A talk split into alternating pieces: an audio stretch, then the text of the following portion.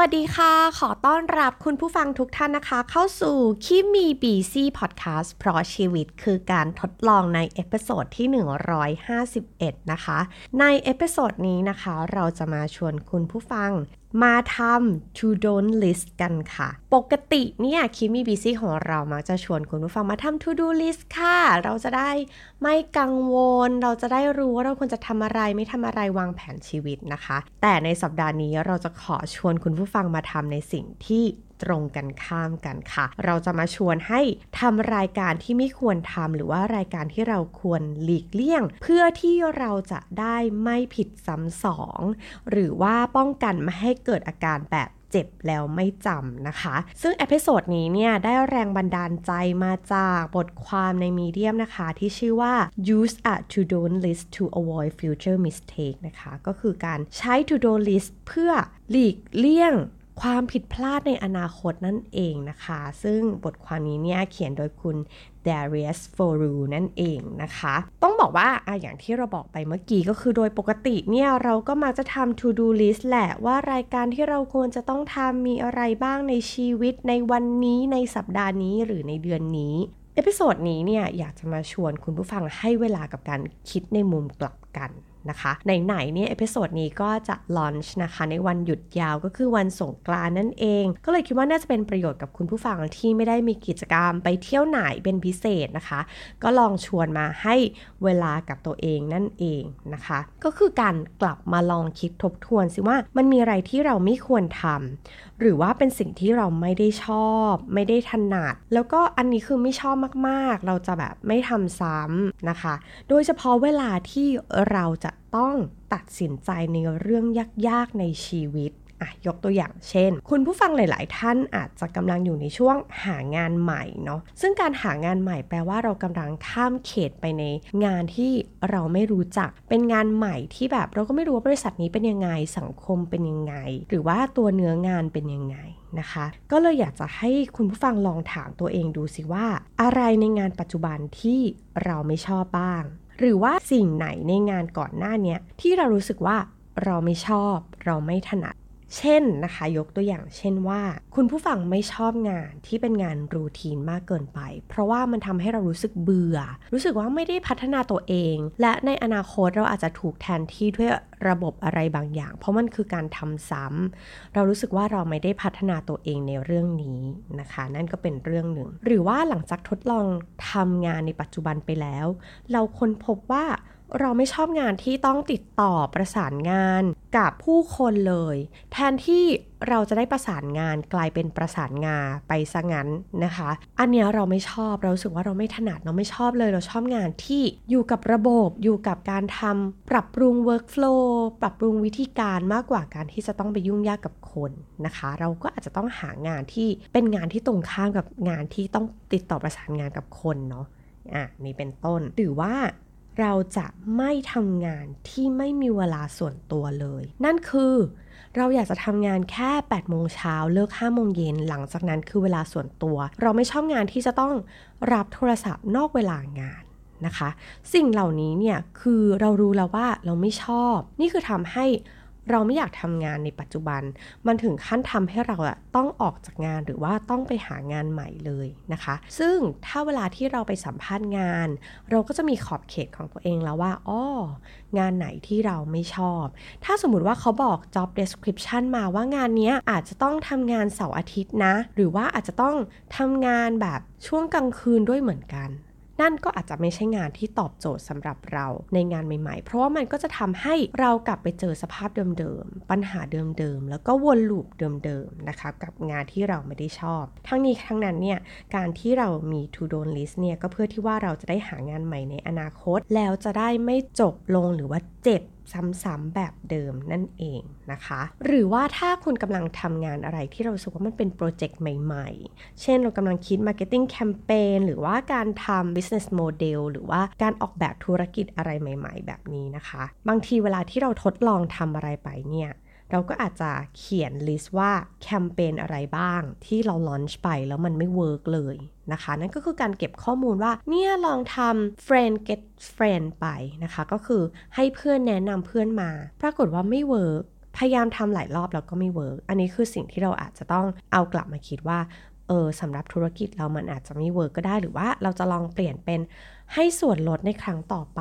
จะมีการกลับมาซื้อซ้ำหรือเปล่านะคะ อันนี้ก็ทำให้เราได้ทดลองอะไรใหม่ ๆ บางทีเนี่ยการที่เราจะรู้เลยทันทีกับ โปรเจกต์ใหม่ ๆ ว่าอันเนี้ย work หรือไม่ work อะมันต้องผ่านการทดลองทำทีเนี้ยพอทำไปแล้วแล้วมันไม่ work เราจงจดเอาไว้ว่าอันนี้ไม่ work จริง ๆ เราจะได้ไม่ต้องทำซ้ำไม่ต้องเสียเงิน โดยเปล่าประโยชน์หรือว่าไม่ต้องเสียเวลาหรือว่าพลังงานที่จะไปทำอะไรซ้ำๆเดิมๆที่เรารู้อยู่แล้วว่ามันไม่ work แล้วก็สามารถนำข้อมูลที่เรารู้อยู่แล้วว่ามันไม่ work ไปคุยกับ หัวหน้า หรือว่าไปคุยกับทีมที่ support เรา มันก็ประหยัดเวลากับทีม แล้วก็ทำให้กระบวนการทำงานของเรามันสั้นลงแล้วก็เร็วขึ้นนั่นเองนะคะ หรือว่าส่วนตัวนะคะ มันมีอันนึงที่เอ็มเอามาปรับใช้กับงานของตัวเอง แล้วรู้สึกว่ามัน work ก็คือ ตอนที่เราทำโปรเจกต์ใหม่ๆ เวลาที่เราต้องตอบคำถามเจ้านายหรือว่าลูกค้า หรือว่าคนอื่นๆที่มักจะถามว่า ลูกค้ากลุ่มไหนคือลูกค้าที่ใช่สำหรับเรา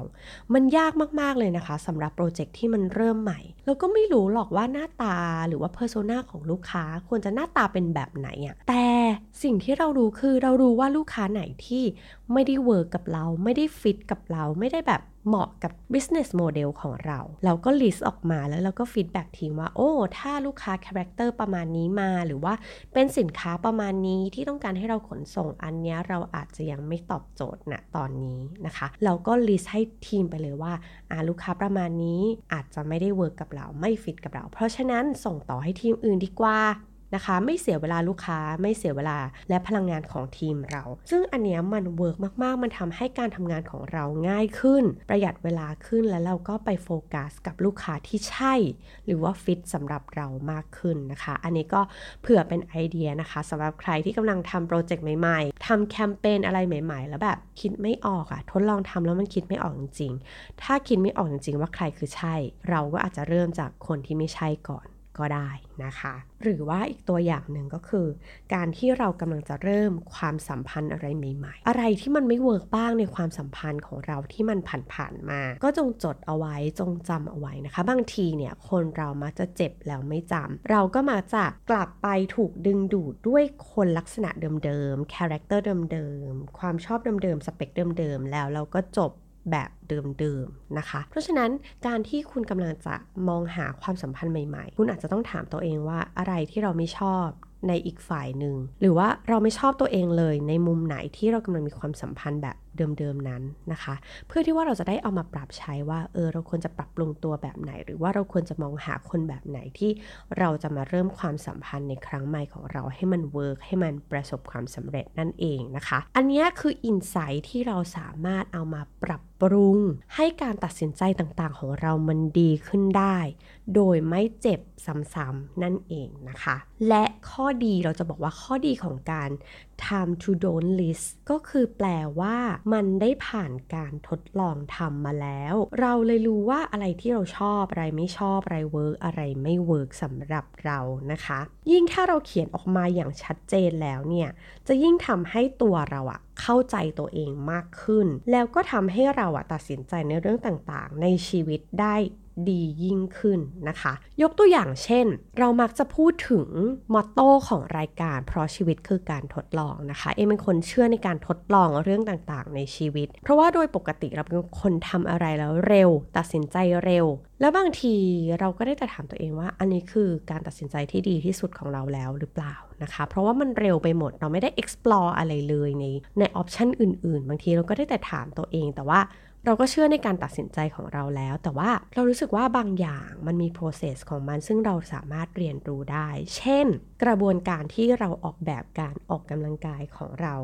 นะคะเอ็มจะบอกว่าเราไม่มีทางรู้เลยว่า workout r o u t i n ไหนที่เหมาะกับเราในแต่ละช่วงเวลา แต่ละช่วงอายุ จนกระทั่งเราทดลองการออกกำลังกายหลายๆ แบบมาแล้วนะคะเช่นเราเคยออกกำลังกายแบบ 2-3 ชั่วโมงมาแล้ว เราเคย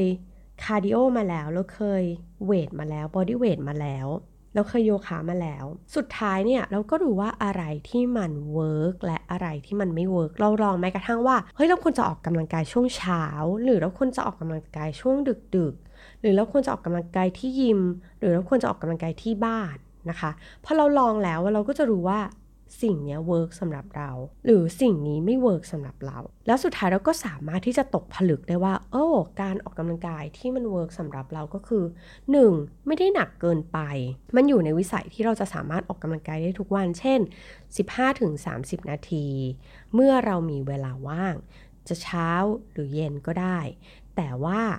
15-30 นาทีนี้ก่อนและหลังออกกำลังกาย เราจะต้องมีการ warm up และ cool down อย่างเพียงพอเพื่อลดอาการบาดเจ็บ เราชอบออกกำลังกายที่บ้าน เพราะว่ามันช่วยลดข้ออ้างต่างๆ ว่าร้อนไปหนาวไปขี้เกียจเตรียมของขี้เกียจเดินทางอะไรต่างๆ มันลดความขี้เกียจ ลด constraint ต่างๆ ในชีวิตออกไปได้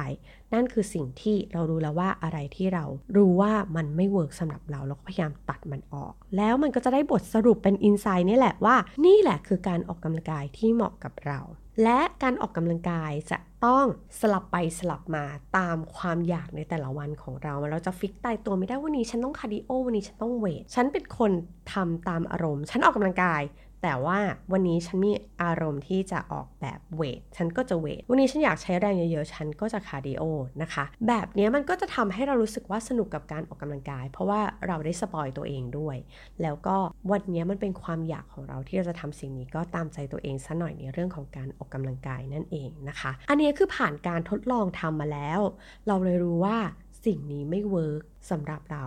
และสิ่งนี้ work สำหรับเรา และสุดท้ายมันจะเป็น insight ในแต่ละเรื่องนะคะ เราอาจจะเริ่มจากเรื่องเล็กๆ แบบนี้แหละเรื่องออกกำลังกาย หรือเอมีตัวอย่างส่วนตัวของตัวเองก็คือ เราเป็นคนจริงจังเรื่องการทดลองเรื่องการกินมากนะคะ เอ็มเคยลองตั้งแต่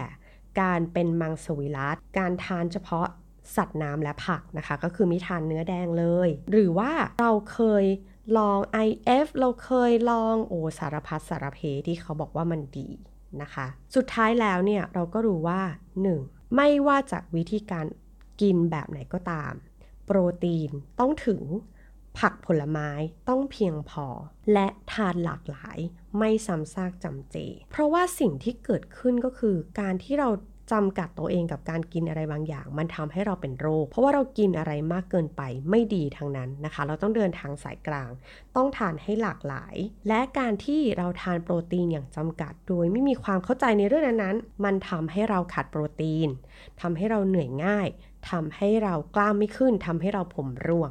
สิ่งนี้คือสิ่งที่ไม่เวิร์กสำหรับเรา และเราก็ได้อินไซต์ในเรื่องการกินมาว่า ต่อไปนี้เราจะทานให้หลากหลาย เน้นผักและโปรตีนให้มันถึง เพราะว่าเราออกกำลังกายด้วยนะคะ ไม่จำกัดตัวเองกับการแค่ว่า การให้คำนิยามว่าฉันกินแบบไหน กินอะไรที่เรารู้สึกว่ามันมีประโยชน์และหลากหลายนั้นดีที่สุด เพราะว่ามันคือการเดินทางสายกลาง นั่นคือบทสรุปที่เกิดขึ้นจากการทดลองกินของเรามาในหลากหลายรูปแบบนั่นเองนะคะ และความดีของ to don't list ก็คือว่าชีวิตของเราอะค่ะ มักจะผ่านความล้มเหลวมามากกว่าความสำเร็จ เราก็เลยจะได้เรียนรู้จากเรื่อง fail fail หรือว่าเรื่องที่มันผิดพลาดมากกว่าเรื่องที่สำเร็จนะคะ อันนี้ก็เป็นมุมมองที่ค่อนข้างจะคิดบวกเนาะเพราะฉะนั้นการทำ to don't list อะมันจะง่ายมากๆเลย เพราะว่าเราจะมองเห็นข้อผิดพลาดอะไรต่างๆ มากมายที่ผ่านเข้ามาในชีวิตเรา อันนี้ก็อยู่ที่ว่าเราไม่อยากจะพลาดเรื่องอะไรในเรื่องเดิม หรือว่าในแง่มุมไหนของชีวิตบ้างนะคะ อย่างถ้าเทียบการทำพอดแคสต์ที่ผ่านๆมานะคะ ต้องบอกว่ามันเหมือนการทดลองทุกสัปดาห์จริง ๆ เราไม่รู้เลยว่าในสัปดาห์ไหนเนี่ยเรื่องนั้นๆจะถูกใจคุณผู้ฟังหรือเปล่า หรือว่าคุณภาพเสียง หรือว่า